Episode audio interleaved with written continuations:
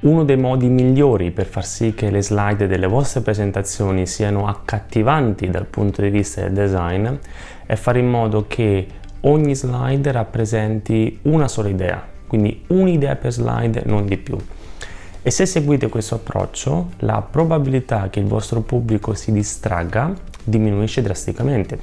Quindi pre- una volta che avete preparato una presentazione, se l'analizzate un po' e vi rendete conto che in una slide c'è troppo testo, molto probabilmente state rappresentando più di un'idea in quella slide.